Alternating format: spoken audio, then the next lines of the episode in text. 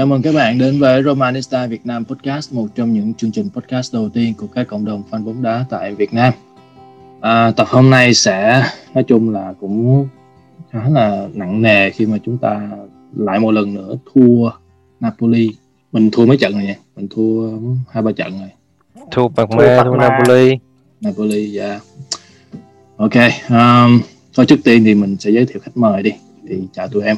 Dạ chào anh Khoa, chào uh, Thịnh thì uh, rất vui được quay trở lại trong một cái tập uh, cũng khá là thú vị của tuần này thì chúng ta sẽ có dịp ngồi xuống và phân tích những cái uh, điểm sai cũng như là những cái điểm cần cải thiện của Roma trong cái uh, những trận đấu vừa qua.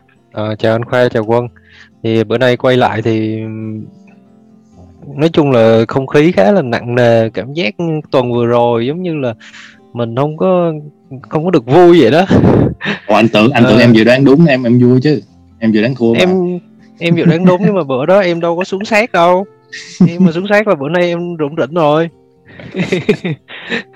à, nói chung là bây giờ quay lại thì cũng thực sự là cũng không có nhiều cái để nói tại vì à, có thể thấy là những cái điểm yếu của Roma là đã thể hiện ra hết rồi và chúng ta đã yeah. nói nhiều rồi Thôi thì bây giờ trước khi bắt đầu Serie A thì mình bắt đầu bằng à, một cái tin tốt đi.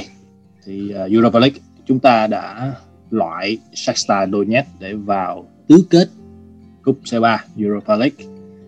Và đối thủ tiếp theo của chúng ta sẽ là Ajax Amsterdam, một trong những câu lạc bộ mà có nhiều cầu thủ trẻ và đang rất là tiến bộ trong những trong thời gian vừa qua.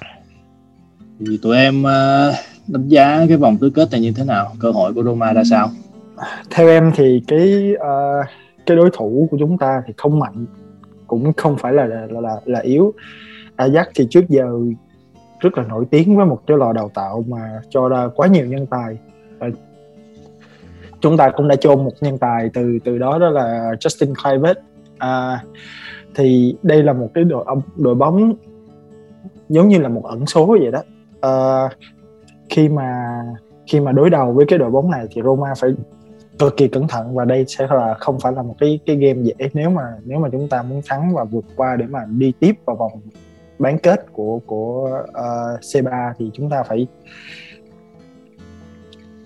study cái cái cái cái đối thủ này rất là kỹ càng trước cái trận đấu và và phải đá với một cái tinh thần quyết tâm hơn nữa. Thì em chỉ thấy có một điểm lợi thế thì đây không phải là một đội bóng lớn nên cái tâm lý sợ đội bóng lớn của Roma sẽ không có áp dụng ở trận đấu này. Hy vọng là vậy. Thì chúng ta sẽ có cơ hội thắng so với lại à, đụng những cái thằng lớn như là thằng Emu hay là Arsenal hay là này kia. Từ từ đi bán kết cũng gặp mà. Mình đó, mình dạ mình qua được cái ải Ajax thì mình sẽ gặp trận thắng à, đội thắng giữa cặp Granada với lại Emu thì sao? Emu thua làm sao? Hy vọng anh rất hy vọng. Um, đúng đúng là là Ajax là là một cái đội khó khó lường.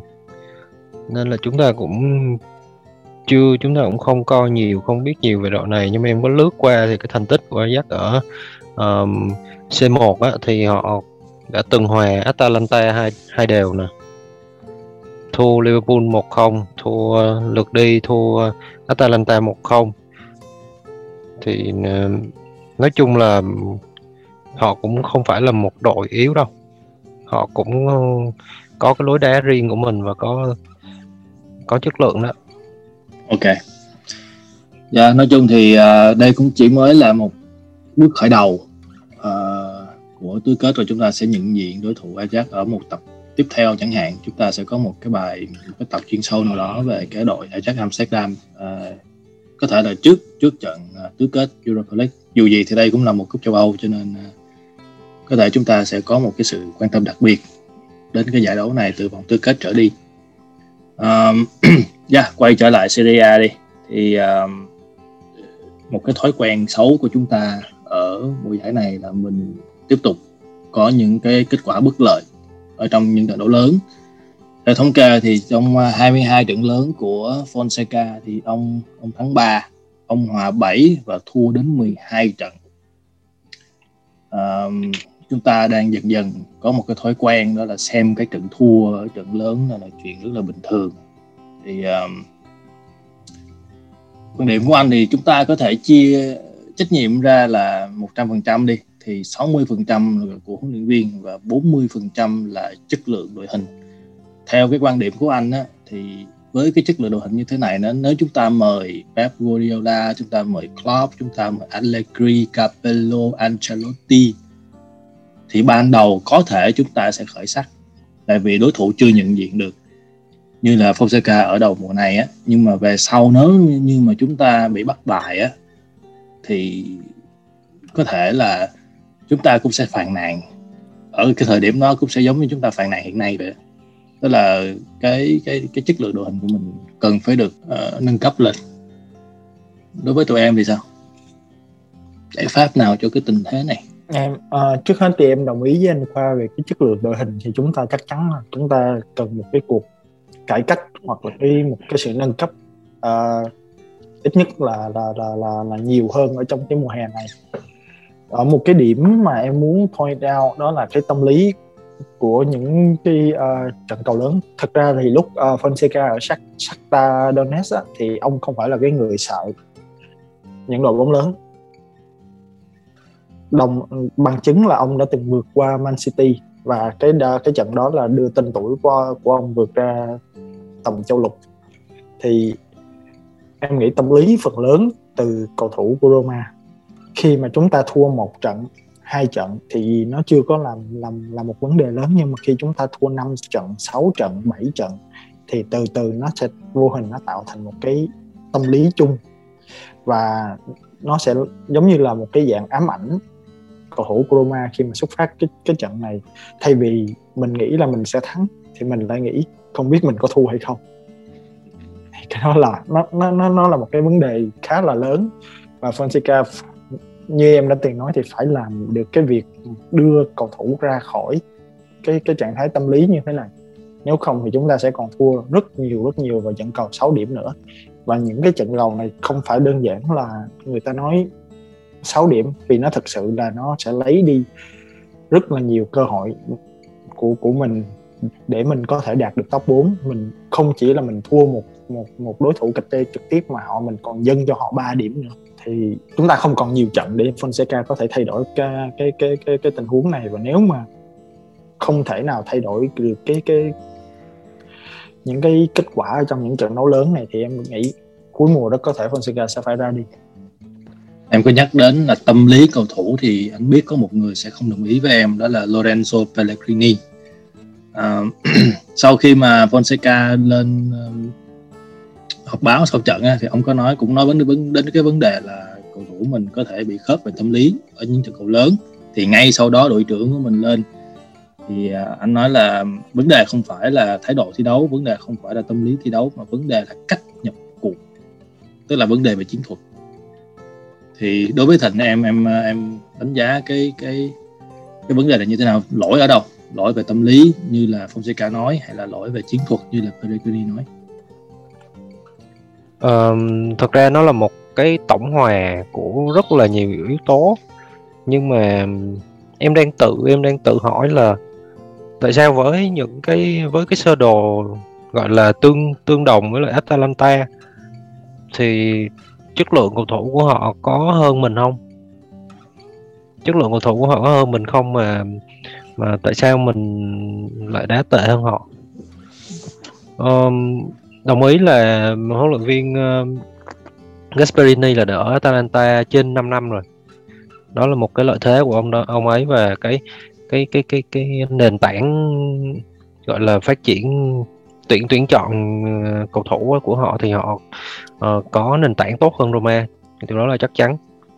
Nhưng mà em đang tự hỏi là tại cầu thủ Roma có chẳng lẽ lại tệ hơn cầu thủ Atalanta? Thì từ đó dẫn tới một cái chuyện là um, trong chiến thuật của Fonseca có vấn đề gì?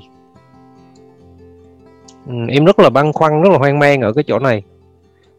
Có vấn đề gì mà khi mà tất những cái cái cái cái bài phân tích thì đều nói là cái cái hàng hậu vệ và cái tuyến tiền vệ của Roma gọi là tách biệt hoàn toàn nhau ở những trận đấu là tuyến tiền vệ không hề có được một cái sự uh, bọc lót cho Dạ. hai tuyến hậu vệ hoàn toàn gọi là hoàn toàn là tách tách biệt nhau cho nên dẫn tới những cái tình huống mà vỗ mặt hậu vệ thì họ một là họ sai lầm hai là họ họ cố gắng họ sửa chữa cái cái cái khoảng trống đó thôi. Và em cũng có từng nói ở trong một podcast mà khi mà uh, bước vào kỳ chuyển nhượng mùa đông á, là nếu mà Roma mà không cải thiện không không không mua thêm nhân sự mới và em nói ít nhất là bốn vị trí ít nhất là bốn vị trí thì trong đó có cả vị trí trung vệ nữa và cả cả tiền vệ luôn nếu cần nhưng mà thực sự là Roma không không thể làm được điều đó cho nên là uh, rõ ràng là qua nửa mùa là chúng ta bị bắt bài chuyện đó là chắc chắn rồi. Quá gọi là quá nhiều yếu tố tổng hòa để tạo ra một cái cái thất bại của Roma hiện tại. Em có để ý là khi mà hiệp 1 mình đã phòng thủ phản công thì mình bị ép nhưng mà đến khi hiệp 2 mình bị đâm cho hai trái rồi đó thì mình mình có đá pressing và Napoli gần như không làm gì được ở trong hiệp 2 vậy thì nếu như đặt trường hợp giả sử mình đá pressing ngay từ hiệp 1 thì chuyện gì sẽ xảy ra? Em à, thì đây là một cái trận đấu mà em có coi từ đầu và hiệp 1 là cái hiệp em rất là bực mình rõ ràng là Dạ. Roma không press. Em Dạ. em em cực kỳ bực mình.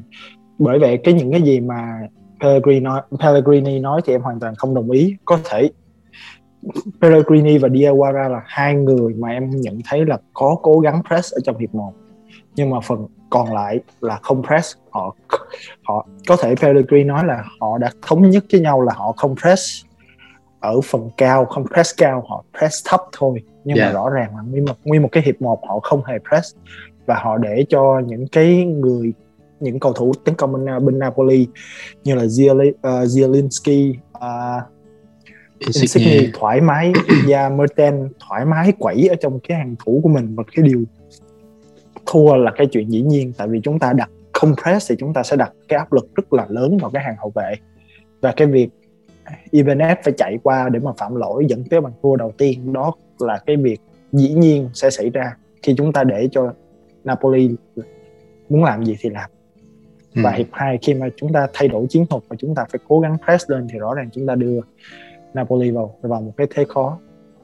Thì rõ ràng là cái chiến thuật nó cũng có vấn đề và cái tâm và cái thái độ cầu thủ cũng có một vấn đề. Cái chiến thuật nếu mà chúng ta quyết định là press thấp thì chúng ta vẫn phải press chứ chúng ta không có press thấp rồi chúng ta mặc kệ nó. Đó là cái cái cái cái việc em nghĩ là cái vấn đề. Chúng ta phải ngồi xuống và phân tích cái trận thua Napoli rất là kỹ về về về về cái việc đó. Tình có bổ sung gì không? em thấy quân nói rất là hợp lý Ừm, rõ ràng là là um, Fonseca có lỗi rất là lớn trong cái cái cái chuyện này. Chứ không phải là chỉ chúng ta chỉ đổ thừa cho chất lượng cầu thủ hay là các vấn đề ABCD gì đó. Fonseca có lỗi. Có lỗi khá là lớn em nghĩ là phải 70 phần trăm á. Còn chuyện mà chúng ta cầu thủ chúng ta có vấn đề chấn thương hay như thế nào đó thì uh, đó là chuyện phải khắc phục rồi nhưng mà cách tiếp cận và cách ờ, vận hành trận đấu vận hành cầu thủ như thế nào thì là do Fonseca Dạ, um, khi mà mình mình xem cái bảng lương của cầu thủ á, thì chúng ta có thể thấy là phần lớn những cầu thủ nhận lương cao hiện nay á, đều không nằm ở câu lạc bộ hoặc là đang bị chấn thương. Ví dụ chúng chúng ta thấy là, là Checo đang không đổ xuống nè. Ờ, người đứng thứ hai là Pastore thì gần như anh không thi đấu cho Roma nữa, mặc dù anh anh mặc áo Roma nhưng mà anh không thi đấu cho Roma nữa. Chúng ta kéo xuống một chút xíu nữa chúng ta sẽ thấy Under, chúng ta thấy Clivert không ở câu lạc bộ. À, ngay cả Zaniolo cũng chấn thương dài hạn. Vậy thì nếu như mà mình mình đưa ra một cái so sánh về cái bảng lương cầu thủ á, nó tương đồng với lại những cái đóng góp của những câu lạc những cầu thủ này á, cho câu lạc bộ gần như chúng ta không có ai cả và cũng như anh nói nhiều cái tập trước đó là mình chỉ sử dụng được cái 2 phần 3 đội hình thôi. À, cứ tuần này thì chúng ta đều sử dụng những cái gương mặt nó, nó rất là quen thuộc. Và gần như nếu như mà em muốn thay đổi chiến thuật em muốn uh, làm một cái gì đó thay đổi thì em cần phải có những cầu thủ giỏi khác để em có thể xoay chuyển được cục diện. Nhưng mà đối với những người hiện nay á, thì chúng ta chỉ sử dụng được có một sơ đồ thôi mình không sử dụng được thêm nữa như, như chúng ta đã thấy là chúng ta phàn nàn là chúng ta uh, hàng phòng thủ của chúng ta chấn thương từ đầu mùa tới cuối mùa. Nhưng mà chúng ta để ý đi hai CB đang khỏe mạnh đang ngồi trên ghế dự bị. Đó là Juan và Facio cả hai người họ cộng lại chưa tới 10 trận. Chúng ta phàn nàn là Mkhitaryan chấn thương Uriatu chấn thương. Chúng ta không có người thay thế. Thực sự đó chúng ta có Pastore. Một người đang nhận lương đứng lương thứ hai của câu lạc bộ vẫn không sử dụng được. Chúng ta có Zaniolo chúng ta cũng không sử dụng được uh, thì nếu như mà chúng ta đổ hết lỗi lên đầu huấn luyện viên á, thì nó không có công bằng. Và sa thải huấn luyện viên thời điểm này á, thì nó cũng chả phải là cái giải, cái cách giải quyết tốt nhất. Tại vì cách giải quyết tốt nhất là hệ thống là chất lượng đội hình là một cái định hướng nó nó nó rõ ràng hơn cho tương lai. Em đồng ý với anh khoa ở cái điểm đó. Thì thực sự là đội hình Roma cần phải cải thiện và cái điều đó thì cũng cũng khá là vui là anh khoa mention cái điểm đó bởi vì ngày hôm qua có một người nói với Palotta trên Twitter là là một trong Pastore là, là là vẫn vẫn là cái một người cái người nhận lương cao và không hề đóng góp cái gì cho cho Roma. Thì Palotta thêm một lần nữa chỉ trích Monchi và khẳng định đó là một trong những cái điều rất là tệ của Monchi. Thì cái cái cái điểm cái điểm anh khoa nói là hoàn toàn đúng và chúng ta như như em có nói lúc đầu chúng ta cần một cái sự cải thiện. Cái giống như là một cái revolution ở cái mùa hè này và và cái đó là công việc của Frankin nha. Thì ông phải sẽ phải ngồi xuống ông tìm cách nào đẩy đi những cái cái deadwood những cái người mà không còn có khả năng đóng góp. Chúng ta construct lại cái cái cái quỹ lương của mình sau đó là đầu tư vào những cầu thủ sẽ và có thể đóng góp nhiều cho Roma. Thì cái chuyện đó phải làm ở mùa hè này. Em không biết là Fonseca sẽ đi đâu về đâu ở mùa hè này. Và đó sẽ tùy thuộc rất nhiều vào cái phong độ của Roma nửa cuối của mùa này. Và chúng ta chỉ còn hai tháng nữa thôi để quyết định cái cái số phận của Fonseca. Thì mình mình chỉ có cách là mình ngồi chờ thêm thôi ông sẽ làm được gì? Biết đâu ông vô địch C3 thì sao? Dạ nếu vô địch C3 nếu vô địch C3 mà out top 4 thì tôi với Thịnh thì giữ Fonseca hay không giữ. Em em thì em luôn muốn em là một người luôn ủng hộ Fonseca. Tại vì em em là người chỉ ra những cái thiếu sót những cái cái mà ảnh hưởng trực tiếp tới cái cái cái việc thể hiện tài cầm quân của Fonseca em đã chỉ ra rất là nhiều và đã bị nhiều bạn rất là, ờ, chỉ trích chỉ trích rất là kịch liệt. Um, nhưng mà thật ra thật ra thì Fonseca cũng là một huấn luyện viên giỏi nhưng mà chưa đủ giỏi. Nhưng mà Fonseca phù hợp với Roma. Tại vì Roma hiện tại vẫn là đang là một cái Roma cần một cái gọi là như là như là như là một đội bóng đang xây dựng lại. Thì một đội bóng xây dựng lại thì chỉ, thì phải chỉ có một huấn luyện viên như Fonseca. Thì ờ, người ta mới chấp nhận cái công việc đó thôi. Nếu mà chúng ta tuyển một cái huấn luyện viên mà xịn hơn thì người ta cũng không nhận, tại vì họ nhìn thành vào cái câu lạc bộ, họ thấy câu lạc bộ này không đủ, không không đủ đáp ứng những cái yêu cầu của họ để mà mà họ có được một cái thành tích tốt. Cho nên là chúng ta chỉ có, chúng ta phải chấp nhận Fonseca nên em luôn ủng hộ Fonseca còn chuyện về thành tích như thế nào Freaking như thế nào thì um, chúng ta chưa biết.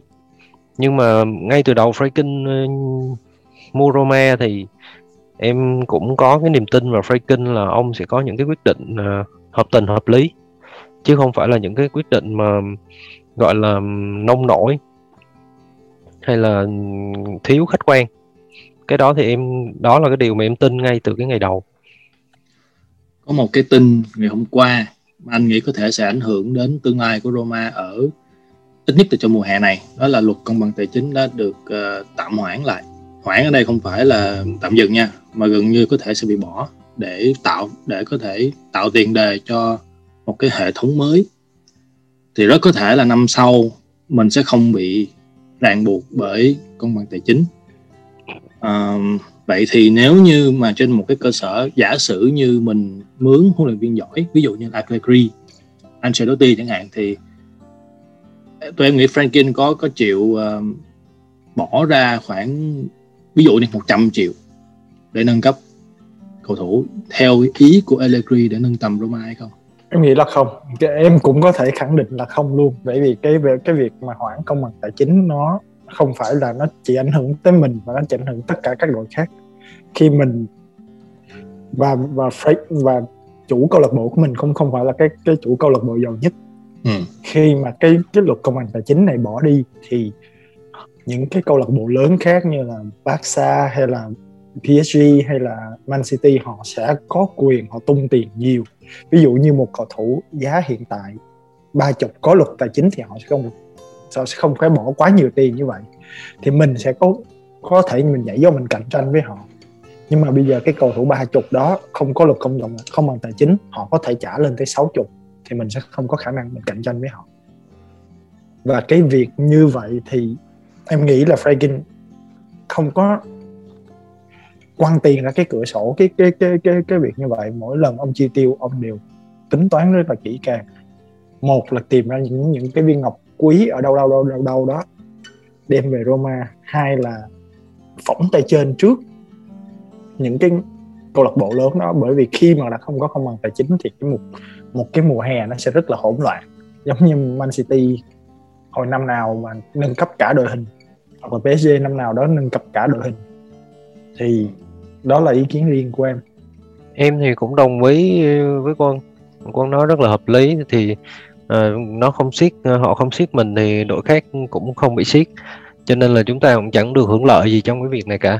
Và Franklin thì cũng không phải là một uh, chủ tịch uh, sẽ sẽ dùng tiền như vậy. Franklin là một người rất là rất là gọi là như thế nào nhỉ? là một nhà kinh doanh.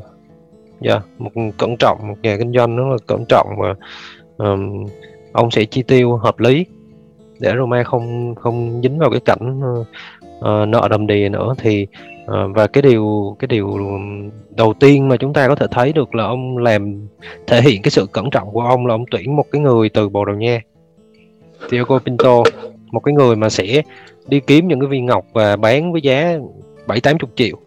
Và theo theo như em có nghe thì Ibanez đang được gán giá 80 triệu. Không biết là là tin đó có chính xác hay không? 80 à. triệu mà mới bán. Không tin đâu cái, cái phí giải phóng hợp đồng á. Dạ yeah, phí giải phóng hợp đồng. Well uh, đó là chuyện tương lai. Thì hy vọng là Franklin sẽ có một cái kế hoạch nào đó mà hợp lý cho Roma ở mùa hè này. Thôi nói chuyện tương lai gần đi. Trận đấu sắp tới của mình sẽ là trận gặp Sassuolo. À, mình đang cách top 4 5 điểm phải không? Ừ. và gần như là mình trong đầu anh lúc này đang hiện lên bài hát ở top 4 xa dần. À. ok và em à, có hy vọng gì về trận đấu này không? Ít nhất là cũng phải thắng chứ này để chấm dứt cái chuỗi trận bán số hổ ở Serie A chứ. Thì theo em thì nếu mà thắng thì sẽ không có vấn đề, nhưng mà nếu mà thua một trận nữa thì chúng ta sẽ vô một cái streak là nó sẽ kéo dài và cái điều đó không có tốt lành gì và cái trận này rất là quan trọng để Fonseca có thể vượt, bắt buộc phải thắng để có thể vượt ra khỏi cái streak đó để mà tiếp tục tranh giành cái top 4 nếu mà ông có ông muốn tại vị, ông phải thắng trận này. Thì theo những cái trận đấu có một số trận em coi highlight của Sassuolo thì đây là một đội bóng công khá là hay. Và họ luân phiên bóng ra biên cho à, họ có một tiền đạo rất là tốt là Caputo từ phía sau họ luôn luôn đá bốn ba hai một bốn hai ba một. Và cái người đó sau tiền đạo đó là đó là Defrel một người cũ của Roma. Và họ bên phải họ có một người rất cực kỳ hay là bên nói chung là cái hàng công của họ rất là tốt. Yeah. Những những Berardi, Boga, De Frel hay là Caputo đều là những cái tay sân bàn mà cực kỳ khéo và cực kỳ mắng nhưng mà bên cạnh đó thì cái hàng thủ của họ lại lơ ngơ bằng chứng là cái trận vừa rồi họ ghi hai bàn rất là đẹp từ Berardi. Nhưng mà tới hiệp 2 lại để Torino ép sân và gỡ lại ba đề ba bàn. Thì anh cái cần cái việc đó đó dạ. cái việc đó là và nếu mà chúng ta lật ngược lại thì chúng ta hay nói sẽ thấy là Sassuolo thường thua rất là nhiều. Trước đó là hòa với Napoli ba đều rồi rồi thế này thế kia nữa. Thì đó đó nếu mà Roma có thể khai thác được cái việc lỏng lẻo của các hàng thủ Sassuolo thì chúng ta sẽ có nhiều cơ hội hơn để giành chiến thắng. Và em nhắc lại là đây là một trận phải thắng nếu mà Fonseca muốn giữ ghế và muốn tranh giành top 4 của cái mùa này. Dạ. Em thì um, em có xem qua cái chuỗi trận gần đây của Sassuolo thì phong độ của họ cũng chập chờn và hàng thủ của họ thì cũng tệ không kém gì Roma cho nên là ờ, trận đấu này ừm, em nghĩ là chỉ có hai kết quả thôi. Một là sẽ có rất nhiều bàn thắng hai là không có bàn nào. Nghe nghe nghe cái giọng là muốn muốn uh, dự đoán tỷ số rồi đó. Dự luôn đi em. Ờ, hàng công Roma đang rất tệ. Thực sự khó nói. Ừm, nhưng mà vẫn mong là Roma thắng trận là em một. thua là thua rồi đó trận em trận trước em dự đoán thua là thua rồi đó Yeah, nhưng mà uh, Roma thì vẫn uh, vẫn trở lại sau khi thất bại. Vẫn thường trở lại sau khi thất bại. Cho nên trận này em nghĩ là thắng 3-1. một cái yếu tố nữa mình nên tính đến đó là kỳ nghỉ ờ, kỳ nghỉ tập trung tuyển quốc gia thì có thể là ừm, cái thể lực của mình sẽ hồi phục một phần nào sau cái chuỗi thành sát ở Europa League với lại ờ, Serie A ở thời gian vừa qua. Quân sao? Thật sợ dự đoán lắm rồi em thì thường dự đoán chất quớt em hy vọng thịnh đúng thôi. Thì em cũng dự đoán thắng bởi vì như em nói là cái trận này là cái trận bắt buộc phải thắng. Thì em nghĩ là chúng ta thắng với tỷ số 3-2 Dạ. Anh thì anh không quan tâm là mình thắng như thế nào, mình phải thắng. Mình có thể thắng đẹp, mình có thể thắng thắng trái, mình có thể đá như thế nào nhưng anh không quan tâm, mình cần phải thắng. Để một phần nào đó nuôi cái hy vọng dự ờ, Champions League mùa giải năm sau thông qua top 4 và biết đâu được một cái điều kỳ diệu sẽ xảy ra mình, mình vô địch C3 thì sao? Năm trận thôi chỉ còn 5 trận nữa thôi. Cái gì cũng có thể xảy ra. Anh là anh thực sự ra anh muốn ao ngay từ trận Praga rồi để mà tập trung top 4 nhưng mà lỡ thắng luôn Praga lỡ thắng Sexta thì thôi bây giờ lỡ thắng hết rồi thì thôi vô chung kết luôn chứ. Lỡ cỡ chi nữa? Thắng luôn em mu thắng luôn Arsenal luôn cho rồi thắng hết luôn đi. Lỡ hết rồi lỡ cỡ hết rồi. Ok thôi. Tạm thời dừng lại đây nhé. Bài học hôm nay thì, thì đến đây kết thúc rồi. Thì chúc các bạn một ngày vui vẻ và như thường lệ có thắc mắc hay câu hỏi gì thì hãy để lại ở comment ở page ở group tụi mình sẽ trả lời vào tập sau. Bây giờ thì chào tạm biệt và hẹn gặp lại. Ciao Chào. chào